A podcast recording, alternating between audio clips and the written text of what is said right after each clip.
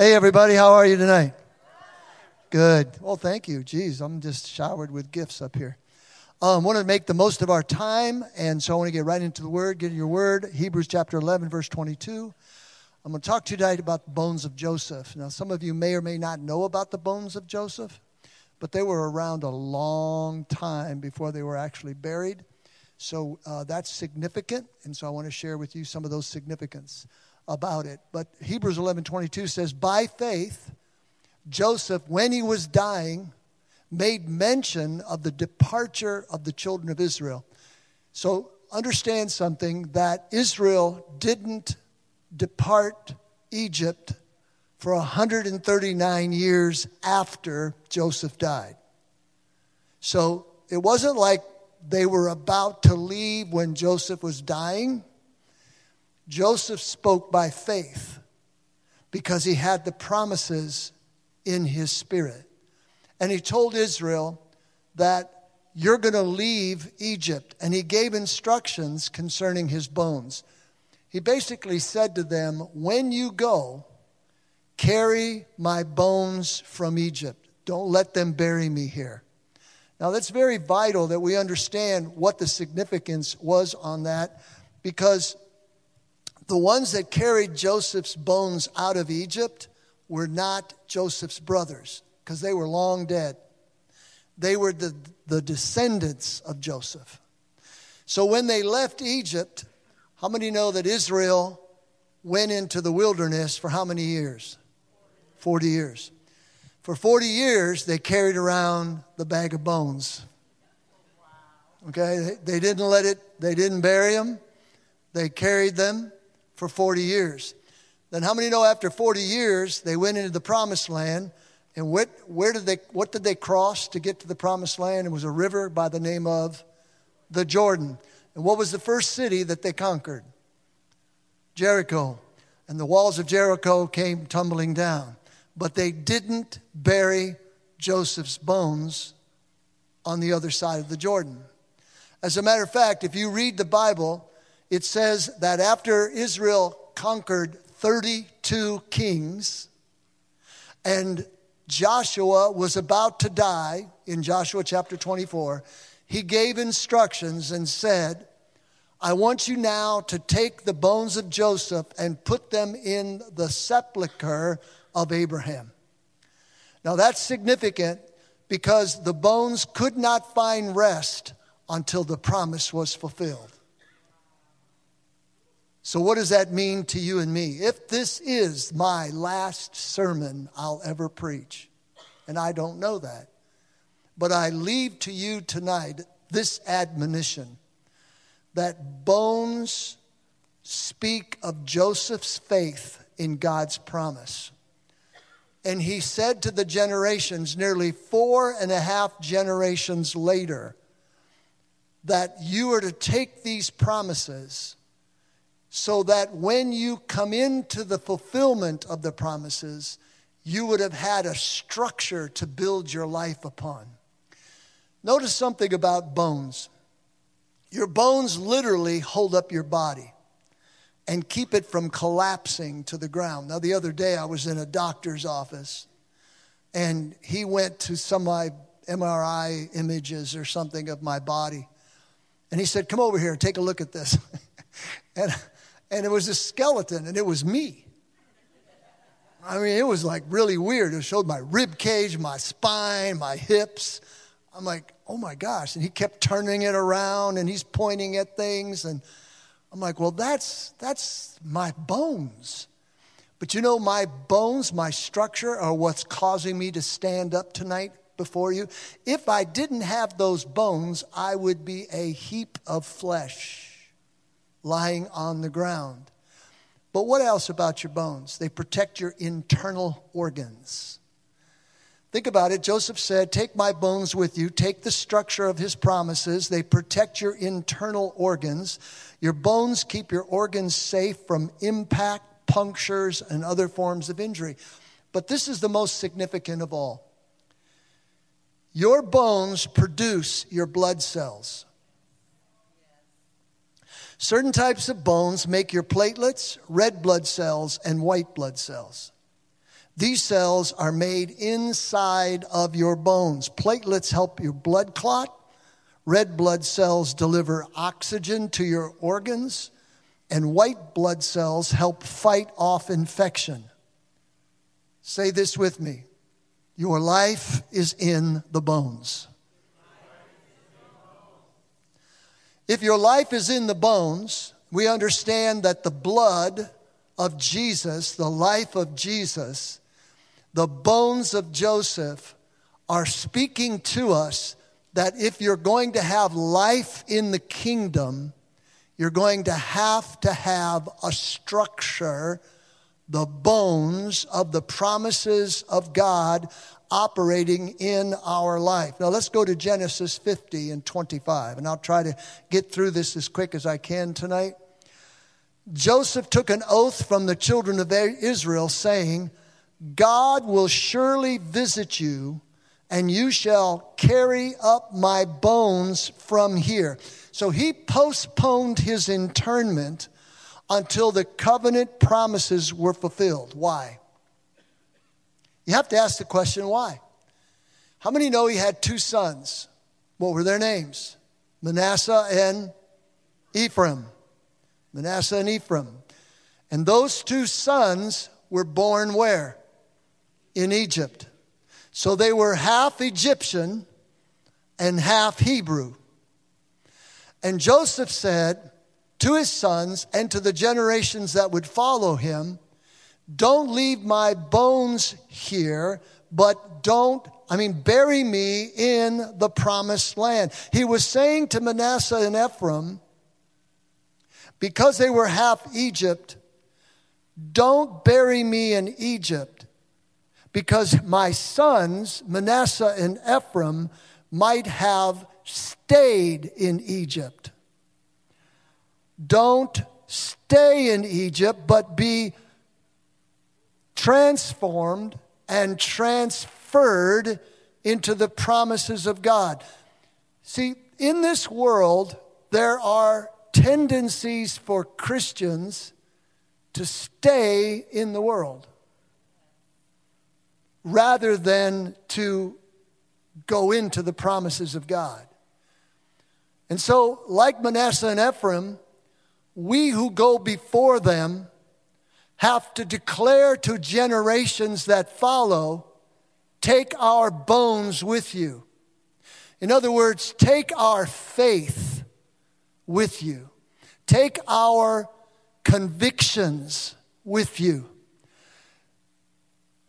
The tendency in the kingdom of God has been first generation on fire for Jesus, second generation on fire sometime Third generation, no fire. Fourth generation, need to get fired up again. It is cyclical, but it's not supposed to be. The first generation's bones need to be carried by the second generation. And the second generation needs to carry those bones to the third generation. Remember, it was 179 years before Joseph's bones were buried meaning four generations of 40 years has transpired before they put him in the ground. We have a spiritual duty to carry the bones of our forefathers. For those who had convictions about sin, for those that lived right, loved everybody, and prayed hard, I got to take with me because it's vital to the kingdom of God. Your best possession, Joseph was saying, is not going to be bequeathed to you in Egypt. Your best possession will be bequeathed to you in the promised land. My bones will charge you. Do not be conformed to this world, but be transformed by the renewing of your mind. Let my bones tempt you towards Canaan. This is a message for us today so that we can ensure the ongoing revival in America. Because America needs revival, the nations need revival, but I believe the lack of revival is because we have left the bones buried in the world. They're not significant to us, the promises of God. Exodus 13 and 19. And Moses took the bones of Joseph with him, for he had placed the children under Israel under a solemn oath, saying, God will surely visit you, and you shall carry up my bones from here with you. Now you can imagine for 40 years, Moses took those bones with him when they left Egypt. And I don't know whose turn it was to carry the bag of bones that day, but for 40 years, somebody carried them. It was a reminder of where they had come from. Joseph was the promised son. He wore the coat of many colors. He saw visions of God's grandeur. His brothers nearly tried to kill him. They put him in a pit. They sold him off to slavery, but he rose up. You know the story of Joseph. Powerful. When his brothers were revealed to them during a great famine, Joseph didn't have them murdered or punished, but rather he said, What you did, God, the enemy uh, meant for evil, but God meant it for good. That, that I was here to be a person that will save you in the future. It's a type of Jesus. It is our, it is our promise that God has given to us. These bones will not be buried when they entered the land of promise, but not till Joshua 24 and 32. Check it out. What are the significance of these bones? Go to Ezekiel 17 and 1. And the hand of the Lord came upon me and brought me out in the spirit of the Lord and set me down in the midst of the valleys, and it was full of bones. It's significant. The valley of dry bones. Why were they dry? The Holy Spirit is continuing to teach something here that it was the Joseph's bones, the promises of God that were to a generation that they must not drop, they must not leave, they must carry with them. It must be what upholds them and gives them life and gives them structure. If you lose your bone system, your skeletal system, you die. And here we have in Ezekiel a valley full of bones, and he caused me to pass by them all around, and behold, there were very many in the open valley, and indeed they were very dry. Verse 3 And he said to me, Son of man, can these bones live? God was asking the prophet the question, Can they live? And the prophet simply responded and said, Oh Lord God, you know. So God asked him again, prophesy to these bones and say to them, O dry bones, hear the word of the Lord. Now we see a connection. Dryness of bone, the structure, the promise that God gave us. Likened unto Joseph that was carried with the nation of Israel for four generations into the promised land. These bones had become dry. Why were they dry? Because there was a lack of prophecy, lack of speaking the word to the bones. Your words are the moisture, if you will. It is the additive to the bones that bring them back to life. So the structure that you've been given, you have to take your words and prophesy to that structure. Prophesy to those promises to declare that they shall come to pass. Doesn't matter what it looks like. Doesn't matter what people think. Doesn't matter what people are doing. I know what the word of the Lord has declared. I will speak the word of the Lord and these dry bones shall live. So what happens? Hear the word of the Lord. Thus says the Lord to God to these bones, surely I will cause breath to enter into you. You shall live. I will put sinews on you and bring flesh upon you and cover you with skin and put breath in you and you shall live and you will know that I am the Lord. The connection between the dry bones in the valley and God instructing the prophet to speak to the bones is what brings back to life the promise.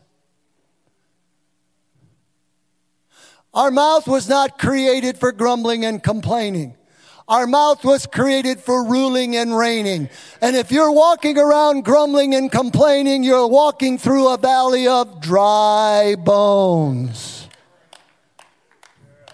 And there's nothing you can do about it other than prophesy to those bones. What's interesting is our spirit has been made brand new in Jesus. We have a soul that we have to contend with and a body we have to contend with. But our spirit is perfect. And someone said it this morning. I forget who. Someone was telling me about it. We've got to get to the point where our emotions, our circumstances, all bow down to our spirit. We don't bow down to them because we have the lordship of Christ operating in our life. Speaking, speaking to the bones is what bring back the promises, the life of the promises. No voice causes dryness in the bones. The marrow in the bones is where the blood is produced. And the Bible said the life, say it with me, the life is what? In the blood. Jesus said, I've come to give you life and more abundantly. The life is where? In the blood. Where's the blood? In the bones. But if we're not speaking the word, speaking, prophesying to the bones, there is dryness in the bones. And so today we have more than ever need to get our confessions right. We need to speak the word of the Lord over a nation, over a people, over marriages, over our children, and declaring what God said to be true. Can these bones live? Leviticus 17, 11, for the life of the flesh is in the blood, and I have given to you upon the altar to make atonement for your soul, for it is the blood that makes atonement for the soul. It is the promises of God activated in one's life that will redeem your soul, your what? Mind, your will, and your emotions. Check them under the Spirit. My soul's not leading me. My mind doesn't lead me. My emotions don't lead me, my spirit leads me under the direction of the Holy Spirit. Amen? So we speak the word of the Lord. The promises of God were represented in the bones of Joseph. Now, Paul wrote and said this in 2 Corinthians 5 1 This earthly house, our tent. Have you ever tried to put up a tent without a structure? You know what kids do? They get the chairs from the dining room. They get uh, a clothes basket turned upside down, whatever they can to lay the blanket over in order to make a tent. Why? Because you can't have a tent without a structure. Our bodies, our bodies are merely a tent. In other words, there is a structure that holds our body upright. The, the body of Christ has a structure like a tent that is, is, is uh, uh, uncovered, and then the covering is laid over that, uh, those, those wires. And what it does is it gives us a place to hide. It gives us a covering. Without the structure, the tent doesn't stand up. So here's the significance for you and me as a Christian. Without the structure of God's promises spoken to those promises to bring the bones alive, we have no life. I don't know how many Christians I've met that walk around totally depressed. How can you be depressed when you have the king living inside? Well, you don't know the problems I have. Make them problems bow to your spirit. You say, well, how do I do that? You declare to them the promises of God. Can these bones live? Amen, they can live. The promises of God. We're representing the bones of Joseph. They remind us to carry them with us. But Ezekiel helps us understand we have to speak the promises to the structure in which we live and move and have our being. The problem is, Israel kept looking back.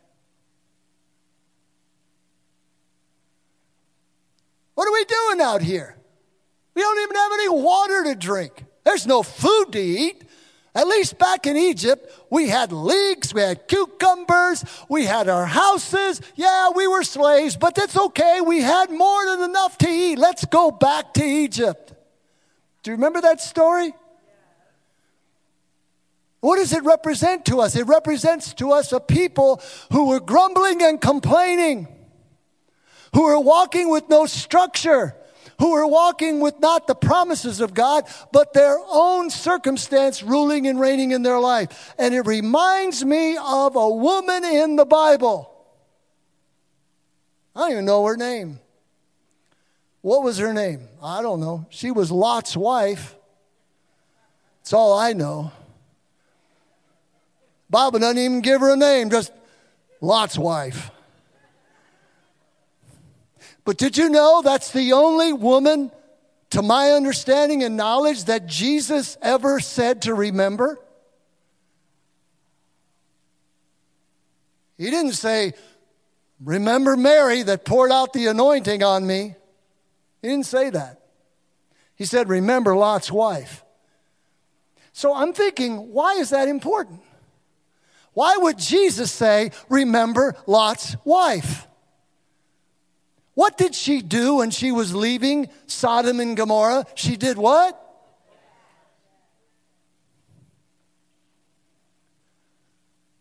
Two things that steal away the life of God in us. Number one is failure to prophesy to our bones. Number two, looking back from where we came. They were clearly instructed in Genesis 19 and 17 don't look back and don't stop anywhere in the plain. Joseph didn't want his sons to look back. That's why he said, Take me with you. Look back in the Hebrew means this look back with a desire to go back. It's not just looking back at the life that you used to live. It's looking back saying, I want to go back to those drunken nights. I want to go back to that whoring around. I want to go back to those highs. I want to go back to that life. That life, Bubba, just about killed you. And you want to go back to it? But it's this looking back attitude. Her attachment, watch this, to the past was stronger than her commitment to the future. She had a stronger commitment to what she was than to the future of what God said she would become. Where's your commitment tonight? I'm committed to become what God said I will be.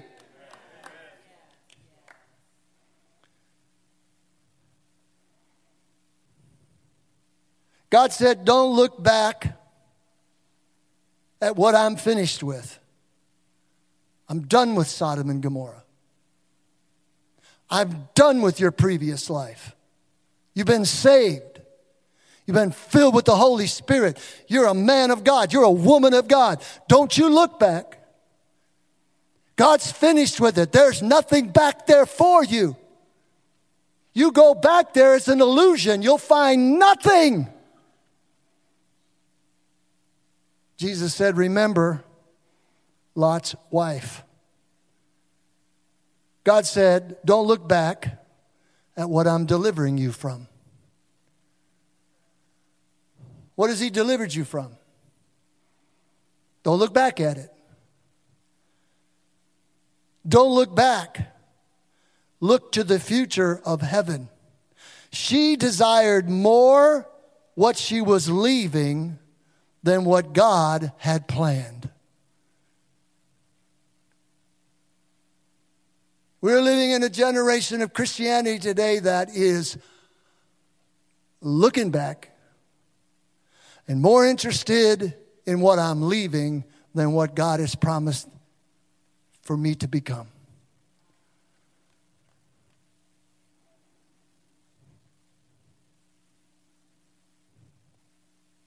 Let me let you out of here.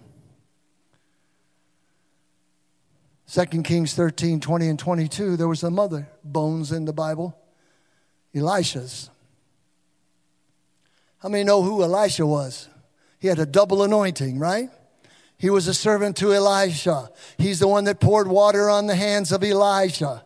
He had double anointing, but he got sick and he died. That's what the Bible says. 2 Kings 13 and verse 20, then Elijah died. And they buried him, and the raiding bands from Moab invaded the land in the spring of the invaded the land in the spring of the year. Now, Moab, who was Moab? Anybody know who Moabites were and the Ammonites? They were the daughters of Lot's wife and him, their marriage, those two daughters who had sex with their father, got him drunk. I know it, but it's in the Bible, so whatever. But they did. And they got pregnant, and they had the Ammonites and the Moabites. But they were pagan. They didn't honor God, and they constantly harassed Israel. They hated Israel. Now Elijah dies, they buried him, and raiding bands from Moab is invading the land in the spring of the year. And as they were burying the man, suddenly they spied a band of raiders, Moabites coming. And they said, Oh man, the Moabites are coming. So they put the man in the tomb of Elisha. Here, throw him in here. They threw him in there, and when the man was let down and touched the bones of Elisha. Everybody say, touch the bones.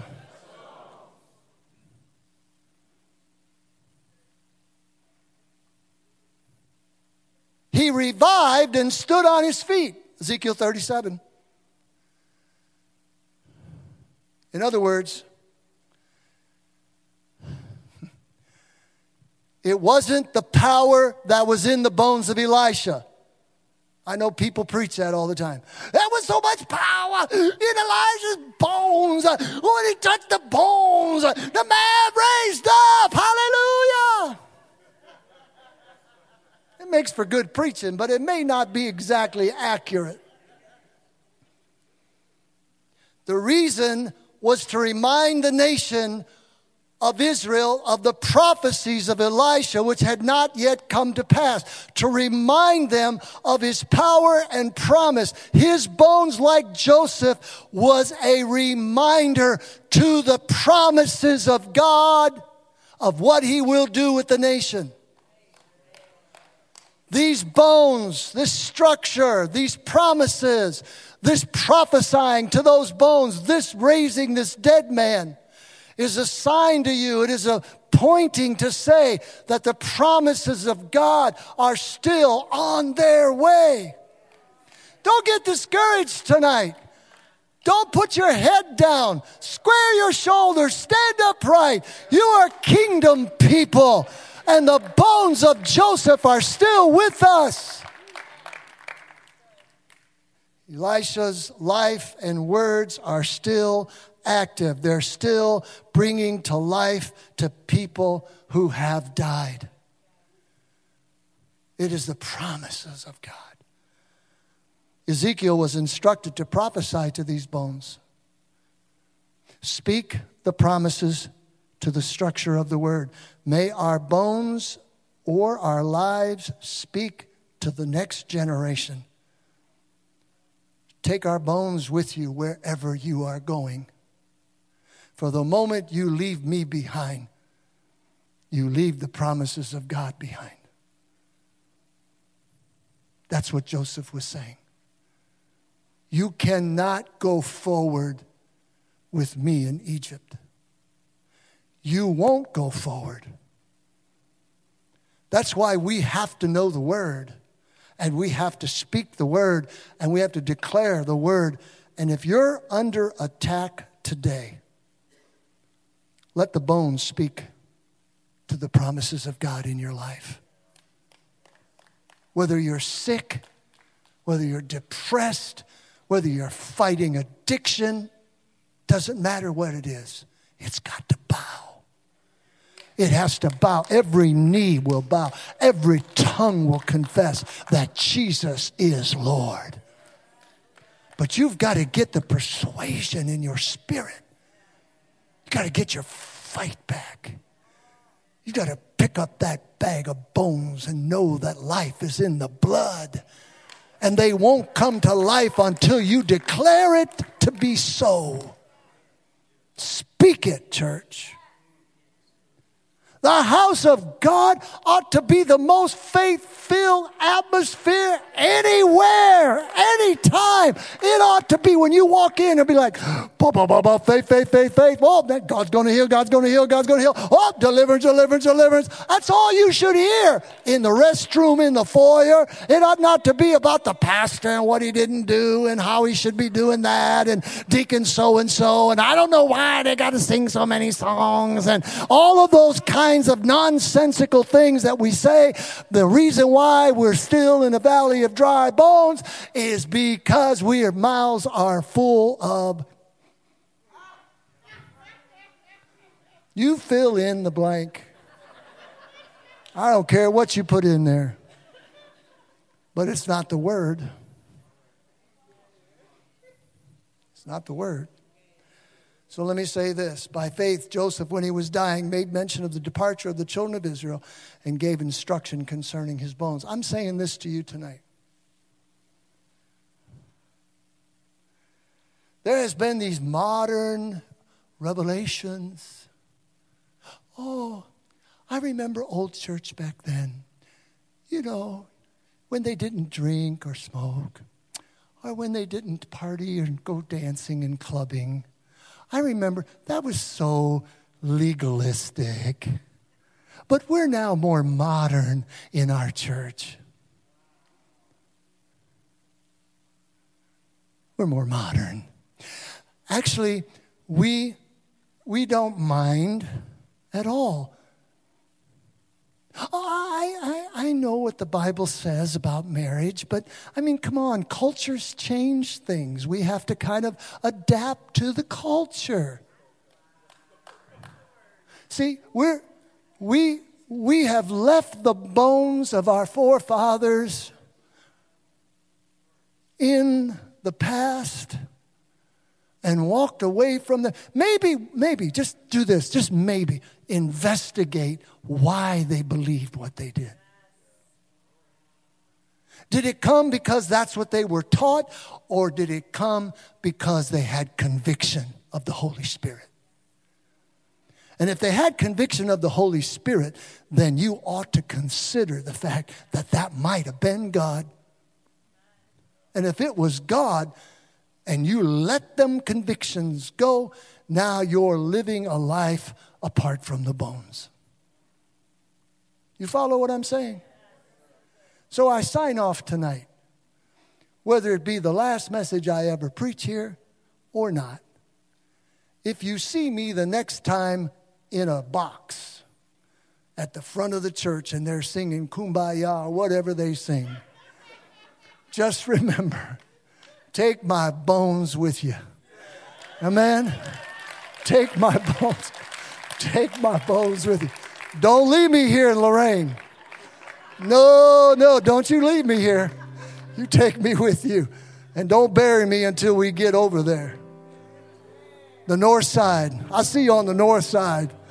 Huh? When we all get to heaven, amen. What a day that will be, right? We're going to celebrate together, but not till we get there. All the kings destroyed, all the land divided up among the tribes. Joseph finally tells, I mean, Joshua finally says, okay, bury him. It's over. And one day it's going to be over. I like that old song. When we all get to heaven, what a day of rejoicing that will be when we all see Jesus. I'll sing and shout the victory. When we all get there, I want you to come. Bow your heads with me just for a minute. Father, in the name of Jesus, Holy Spirit, help us tonight. I pray that we would not allow ourselves to allow Egypt to influence us, whether we're Manasseh and Ephraim or we're a generation that followed, but rather we would follow the course of the promises of God, the structure that's been handed to us from the apostles and the prophets from Jesus Himself, that we would conform not to our image or the world's, but rather yours. We hunger and thirst for righteousness tonight, God. That's what we want. We want you. We want you, Father. Now, Lord God, I pray for every man, woman, boy, and girl in this building tonight that they would, Father, be touched by the Spirit of the Lord and that they might know you and the power of your resurrection. For those that may be watching by live stream, I speak to you tonight and say that God has a plan for your life. He has a wonderful plan. It begins with you understanding that sin is a roadblock. You have to ask Him to forgive you of the sin that you've committed. You confess it with your mouth and believe in your heart that Christ was raised from the dead, and your sins will be remitted. But that's just the beginning place. Now you're on a journey, and you're leaving this world, and you're traversing to the promises of God. And someday we'll be in heaven together. Why don't you start that journey tonight? Why don't you ask Christ to forgive you? Ask Jesus to come into your heart. Here at Church on the North Coast, I know there'll be a lot of people that will want to pray with you, help you, disciple you, walk with you, to teach you the word of the Lord and how to prophesy, how to speak to the bones in your life. But you have to call, call 960 1100. 440 960 1100. Talk to one of the pastors and say, I gave my life to Jesus. I want to know more about the promises of God. Can someone help me? They'll help you. And you'll be so happy. You'll be so thankful because God will meet you in a mighty way. He will meet you. So stand with me, church, tonight. It's 828. I was told to be done by 830. I got I got 120 seconds and I'm going to use them all. I won't sing anymore, don't worry. I just feel it, I have to sing it. You know, it just happens. I can't help it. But everybody lift your hands to the Lord, please. Up high to the Lord. I want you to lift him as high as you can. Now I want you to look around. Watch this. Now lift him higher. Did you notice I asked you to lift them as high as you can? And then when I said higher, it went up about six inches. Oh, we could do more for God, right? Come on, lift them up to Jesus. Wave before Him. Say, Father, I love you. And I thank you tonight for all that you've done and all that you are. And we bless your holy name in Jesus' name. Live right, love everybody. Pray hard. Come on, give somebody a high five.